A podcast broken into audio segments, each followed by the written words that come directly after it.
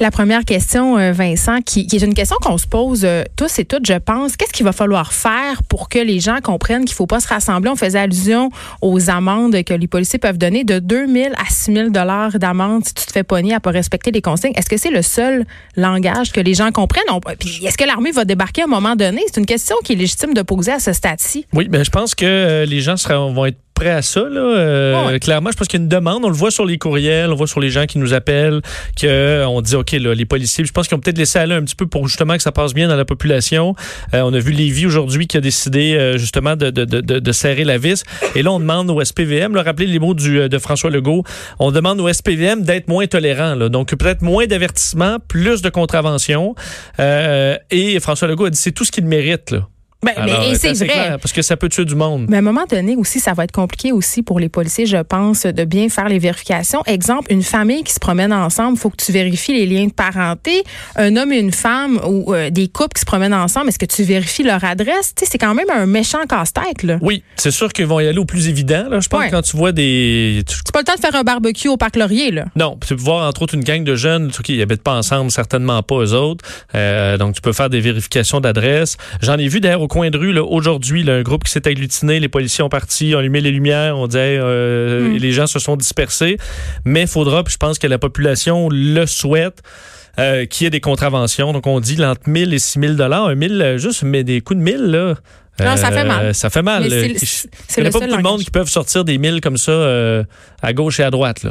Des questions aussi, parce que hier, le premier ministre de l'Ontario a quand même dit quelque chose qui a frappé l'imaginaire, là, que la situation pouvait se comparer à celle de l'Espagne et de l'Italie. Puis c'était un point d'ailleurs qui a été soulevé par le premier ministre Legault aujourd'hui. Si on compare, notre taux de mortalité demeure quand même faible. Fait qu'il ne faut pas paniquer avec ça. Il faut dire que le taux de mortalité était aussi faible en Italie avant que le réseau soit saturé.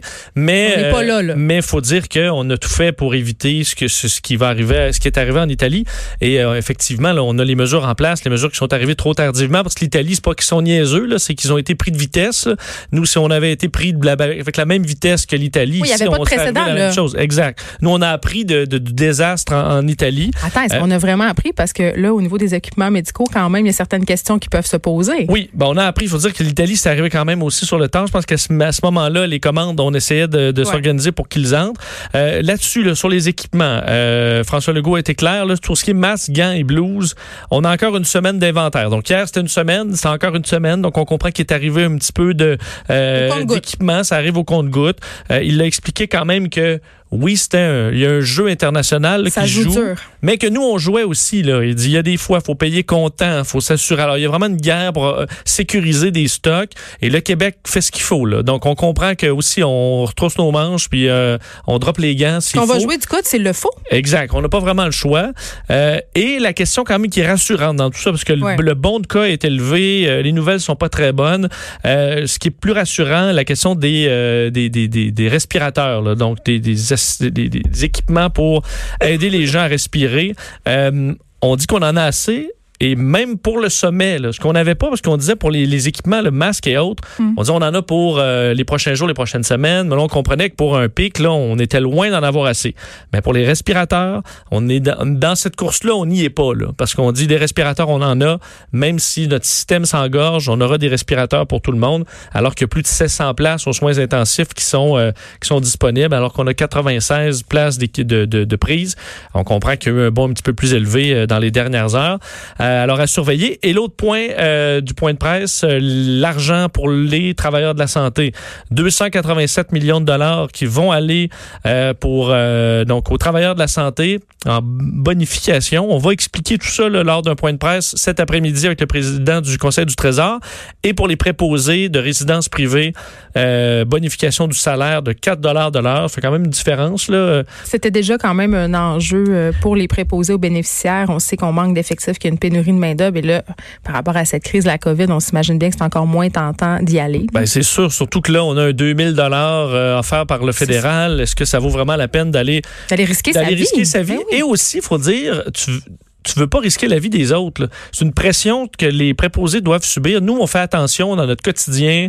On peut risquer, là, si on est imprudent, je peux te contaminer toi, parce qu'on est, même si on est dispersé le plus qu'on peut dans une station presque vide, on s'organise pour pas toucher le moins possible à rien qui t'appartient ou qui m'appartient. Mais on comprend un préposé au bénéficiaire. Tu te dis, moi, si je vais faire mon épicerie, à un moment donné, j'ai touché à quelque chose, je contamine les gens dans ma résidence, je peux tuer des gens. Il y a une pression, assurément, qui est difficile à supporter pour certains. Donc, je pense qu'ils méritent assurément un bon salaire pour au moins qu'il y ait la question des « je vais-tu pouvoir payer mon loyer », enlever un petit peu de soucis financiers à ces gens-là qui travaillent en fou. Mais c'est intéressant ce que tu dis par rapport aux mesures d'hygiène, parce qu'à un moment donné, puis je me faisais cette réflexion-là pas plus tard qu'hier, Vincent, je me disais, tu sais, à un moment donné, l'humain, on s'habitue à tout. Tu sais, là, on est dans une situation d'urgence. Un moment donné, c'est sûr qu'il va y avoir une baisse de vigilance. Oui. C'est certain qu'on va moins se laver les mains. Comme là, on va faire « bof ». Tu sais, c'est sûr que ça va arriver. Ben, le fait qu'il arrive à rien, parce qu'on voit ça, je suis dans mes cours de pilotage, là, c'est que ça, à un moment donné, quand tu sors de l'école, là, t'as l'impression que ton moteur va arrêter. Mais quand tu viens d'avoir ton permis de conduire, même affaire. Ben, c'est ça, tu te dis, il va m'arriver quelque chose, il va y avoir un bris. Une fois que t'as fait des vols ou que t'as roulé longtemps, tu baisses ta vigilance parce que la menace te paraît soudainement moins proche. Mais ça, il ne faudra pas baisser notre garde. Il faut dire qu'à Montréal, on a le rappel constant par le nombre de cas que à chaque jour, la menace est plus grande. Mais elle est invisible. À certains endroits, elle est invisible, effectivement. Mais il faut falloir se rappeler ça. Et ça, François Legault le dit, il faut être moins tolérant face aux autres qui ne prennent pas les mesures. Donc, on peut être un peu bête avec un membre de notre famille qui n'est pas respectueux des règles. On peut être un peu plus bête avec un collègue qui ne se lave pas les mains. Alors, collectivement, il faudra accepter ça. Est-ce que du côté de chez Trudeau, il y a eu des annonces importantes qui ont été faites aujourd'hui? Bon, le centre du... Enfin, il y a deux éléments importants là, du point de presse de Justin Trudeau de son côté. Le premier, c'est encore pour lui l'équipement. Là. Donc, l'équipement, on en a reçu là, des masques dans les derniers jours, plus de 10 millions. Le problème, c'est que ça se dépense vite. On en a reçu juste hier 1 million. Alors, on voit qu'il y a des arrivages qui arrivent. Par contre, la question des États-Unis est revenue avec ce cas, entre autres, au Québec, là, d'un arrivage qui est arrivé au Québec, qui est reparti ensuite aux États-Unis. Vers l'Ohio, je crois. Vers l'Ohio, sans qu'on sache encore trop pourquoi. On avait décrété des mesures d'urgence hier dans cet état-là. Donc, est-ce que c'est dû à ça? On ne le sait pas, mais quand même, ces fournitures-là qui ont été détournées. C'est fort curieux. Justin Trudeau, ça l'inquiète. Il est préoccupé. On peut l'écouter. J'ai vu avec grande préoccupation ce rapport qui soulignerait qu'il y aurait peut-être eu des détournements. On est très inquiet à ce niveau-là et on va faire des suivis. Je comprends la préoccupation du premier ministre Legault et d'autres gens.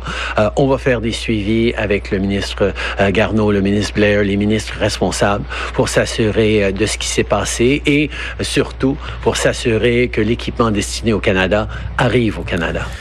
Bon, alors on travaille là-dessus. Et la question aussi qui était quand même bonne au niveau des réserves stratégiques. Là. Ouais. Pourquoi on a été pris de court comme ça alors que ça fait depuis même 2019, là, fin 2019, qu'on sait qu'il y a un virus dangereux qui se promène dans le monde. Est-ce qu'on aurait pu mieux faire nos devoirs? Oui. Est-ce qu'on aurait pas pu, ça fait 5 ans que le gouvernement Trudeau est au pouvoir, est-ce qu'on aurait pu vérifier ça à un moment donné? Parce que c'est une menace que quand même des épidémiologistes dans le monde disaient qu'on n'était pas assez équipés et qu'on devrait s'équiper.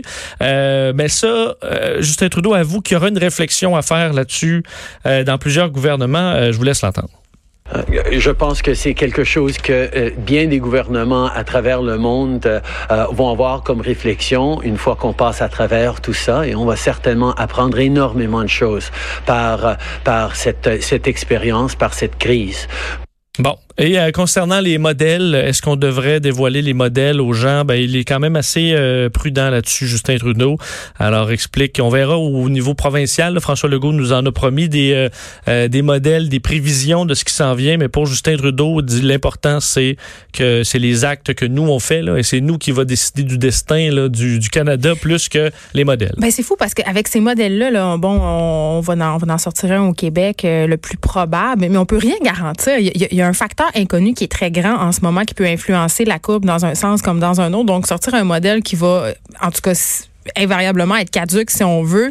Je trouve que c'est risky business quand même. C'est comme la météo 14 jours. Là. Est-ce que vous allez choisir si vous allez faire du ski ou pas, là, selon qu'annonce de la neige dans 2 semaines? Pas vraiment, parce que ça, c'est exactement le sujet de ma chronique de demain, puis j'ai fait une analogie avec la météo. Ah oui, bon. Réellement, c'est ça que j'ai lu dans tes pensées. 70% de probabilité d'averse, c'est un peu ça qu'on va vivre. Oui, parce que la météo, on est capable peut-être 2 jours d'avance d'être précis. Après ça, plus ou moins, c'est des grandes tendances. C'est pour ça qu'eux sont capables de tout relativiser ça, là. Ils ont prêté le flanc quand même aux gérants d'estrade. T'sais, après ça, c'est facile de dire en regardant ça, ah, on aurait dû faire ça, on aurait dû faire ça, mais cette courbe-là, justement, elle est variable. Là, ailleurs dans le monde, on a franchi quand même un cap important par rapport au nombre de décès. Oui, 50 000 morts. Alors, c'est quand même un cap qui frappe, là, ouais. Et le taux de décès continue d'augmenter par jour. Là, on était autour de 5 000 décès par jour présentement.